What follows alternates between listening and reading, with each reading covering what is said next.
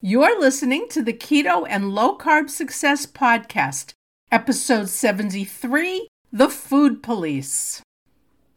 I don't know if any of you watch Everybody Loves Raymond, a sitcom that debuted in 1996 and is still going strong with reruns.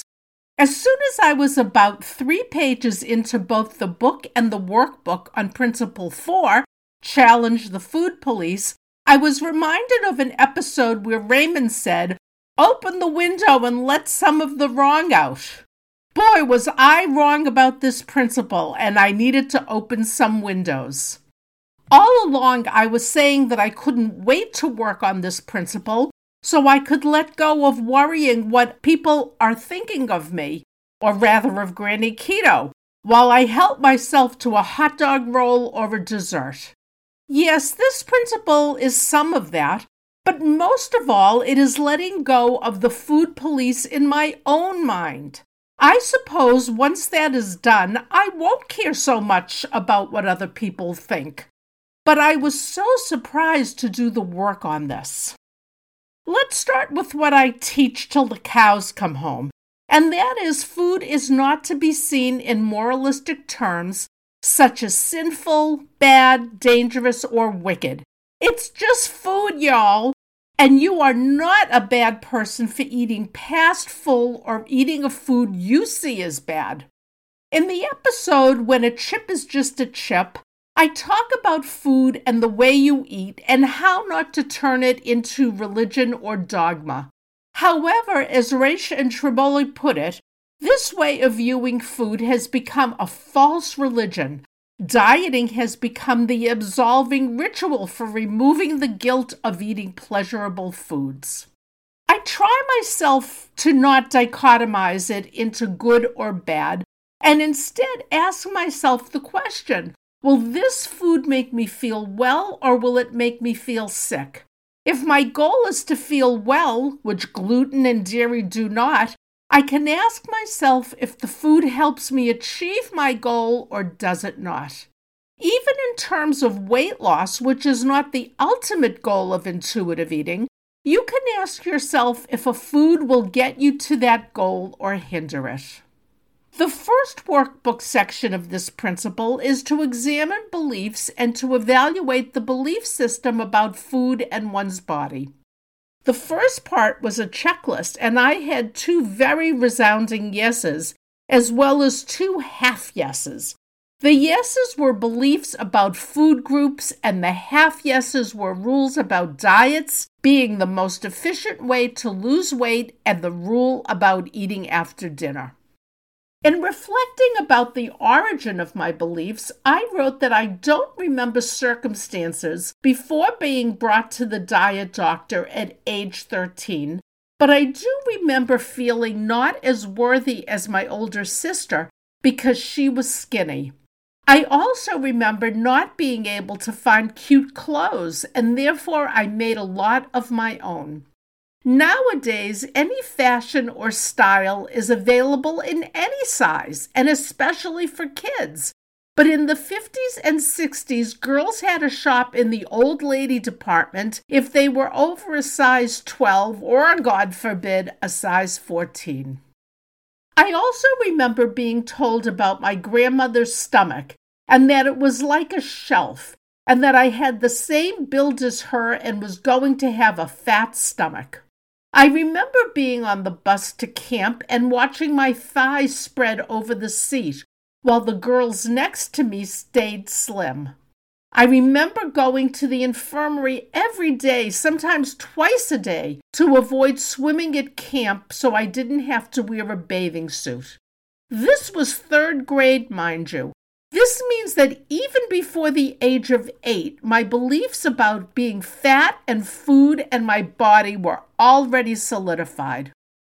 I remember as an adult being in a waiting room with my mother and leafing through a Weight Watchers magazine where there were pictures of women in swimsuits. Maybe at most they were a size 14. And my mother exclaiming how fat they were and how could they be in magazines. I thought they were beautiful. I do remember slamming that magazine shut. I just remember it like it was yesterday. I also remember an aunt saying to me that I had better lose weight or my husband would look elsewhere. And keep in mind, I might have been about a size 16 at the time. Cognitive distortion and examining your thoughts. A cognitive distortion is a very strong statement that is based on false beliefs.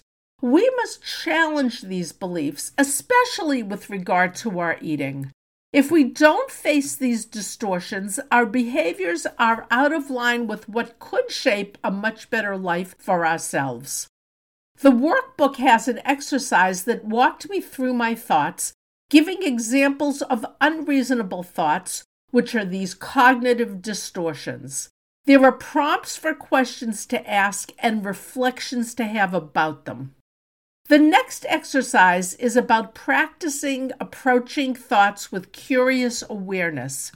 There is a tendency to expand our thoughts with stories we have created, and the exercise asks us to reflect on how adding a judgmental thought or a narrative storyline makes us feel.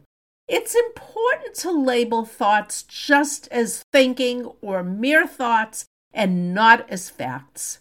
We can reduce suffering caused by a distorted thought by approaching it with neutral awareness without attaching to it or creating a story behind it.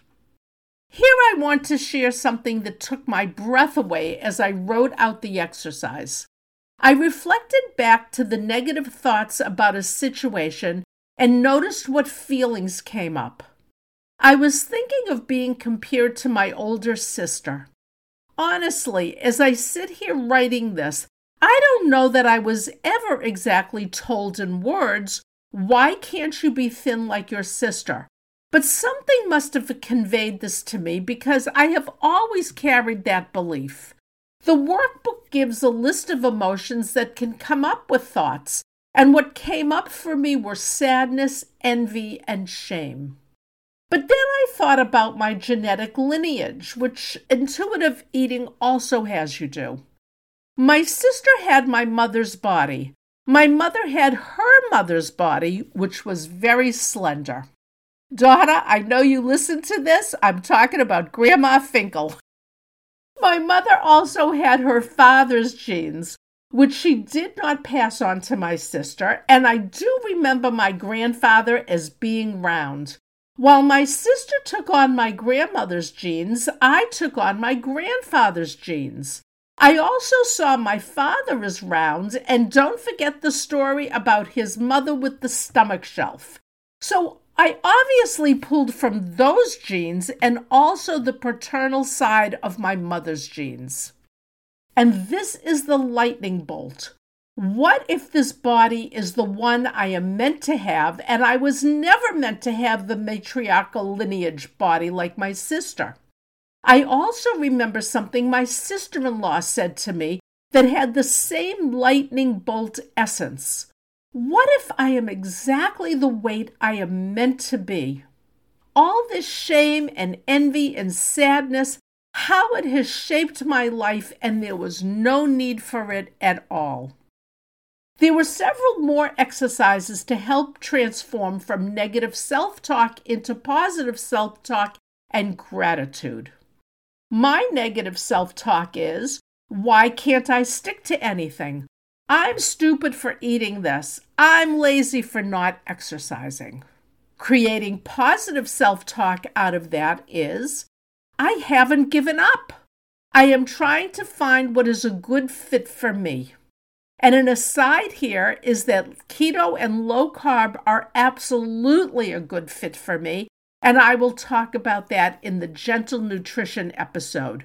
But I'm still searching for ways to make things sustainable.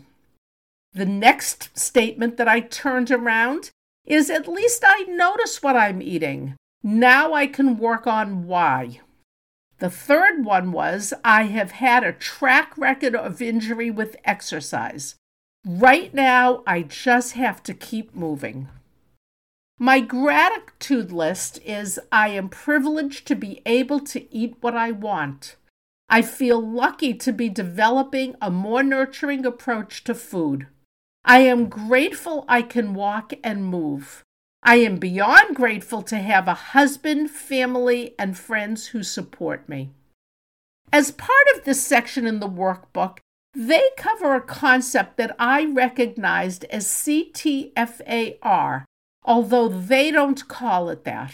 C stands for circumstance, T stands for thoughts, F stands for feelings, A stands for action, and R stands for results. The premise is that you cannot change the circumstance, but your thoughts about it shape everything that follows, and all the way down to the results that you have. I have seen this concept presented in so many ways by so many teachers, coaches, and mentors that I have also incorporated it into my work and made it my own. This week's actionable coaching advice will walk you through it in a way that you can turn your life around if you pay attention to what you are thinking. A very helpful tool that I picked up from this chapter and which I have used a lot in the last few weeks is, for the most part, thinking. This moves us away from perfectionist goals into intentions of, for the most part. Some of mine are, for the most part, I will find meals that hold me. For the most part, I won't snack if I'm not hungry. For the most part, I will find ways to move a little more, starting with parking further away from the entrance of any store I am going into. For the most part, I will compliment myself every time I pass a mirror. It is so freeing to take away perfectionist thinking. I don't have to compliment myself every time I pass a mirror.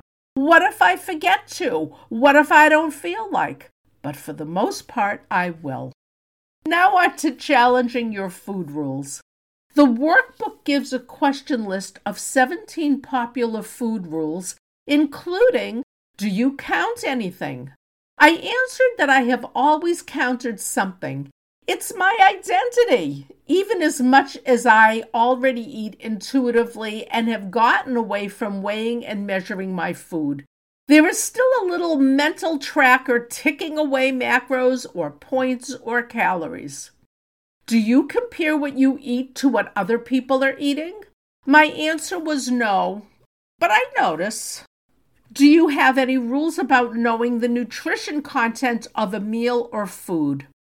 I answered that I always have some sort of tally. After more than 60 years of dieting, do you think it is that easy to not know or notice the fact that salad might be better nutritionally than a cookie or a cake? These are just a few of the rules. The full list is very interesting. I wasn't even aware of the extent or depth of my food rules until I did this exercise. Rachel Tribole remarked that it's important to get a sense of these rules from your childhood, their degree of rigidity, and how they might still be affecting you. Remember, your parents were likely well meaning when they created them. Then there is another eye opening list asking, What were your family's rules and expectations? I'll share one here. The question was Did you ever get mixed messages from your parents? For example, did they warn you not to eat too much, saying that you would gain weight, yet they insisted on your finishing your plate even if you were not hungry? I answered a resounding yes to that one. My mother absolutely did show love with food. I don't ever remember being shamed, though, for eating too much. But I remember being shamed with the consequences. I don't remember that they said I was too fat. So why do I carry that shame? Interesting, my friends.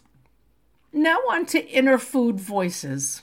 I'm moving ahead very quickly through this workbook chapter. There was a lot of work in it, and I have two things for you. First of all, if you're interested in this, do get the workbook. You get so much more out of it than just reading the book. But the other thing is, if you want me to go further into depth on this, please let me know. Miriam at miriamhatoum.com. I'm always looking for podcast episodes, and so if you would like to see more on this, please let me know, and I would be happy to go over more of this. What I say, there were lists with 17 questions and another list with 20 questions and reflections about them and and looking back on them and all that sort of thing. There was a lot of work. I would ha- probably have to use up 5 episodes if i got to everything. So please let me know if you want to hear more. Anyway on to food voices there are many more lists and exercises in this portion of the workbook, but I want to wind up with talking about inner food voices. And again, there is a lot on this, and if you want to hear more, just let me know.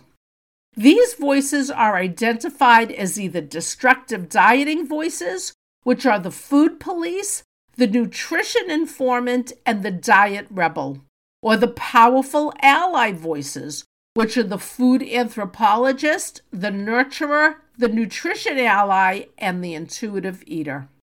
Working out the exercises with these voices, combined with going over the list of my own food rules and the list of my family's rules and expectations, made me see how my inner food police has shaped so much of my life. I could finally understand how my perception of the external food police might sometimes be nothing more than my own thoughts being a projection where I think people are thinking things. Of course, the external food police can also be very real, as in the case of my aunt telling me to lose weight or my husband would look elsewhere, or someone remarking at a party that Granny Keto shouldn't be eating cake. The workbook chapter on Principle 4, the food police, winds up with exercises on how to replace destructive dieting voices with the powerful ally voices. Then there is a very important work through section to help explore how we can discover our innate intuitive eater voice. This section of the workbook brought about so much insight into why dieting had such a grip on me and where that grip might have originated, it also made me appreciate the role that genetics plays in my body type, body size, and metabolism. There is always a nature nurture seesaw, and this chapter was so helpful in helping me see that it is not all one or the other. And you know what, folks? I think I probably am going to do another episode, especially on the voices, the inner food voices but do let me know if you want to hear other things as well. So, anyway, I want to go on to this week's actionable coaching advice.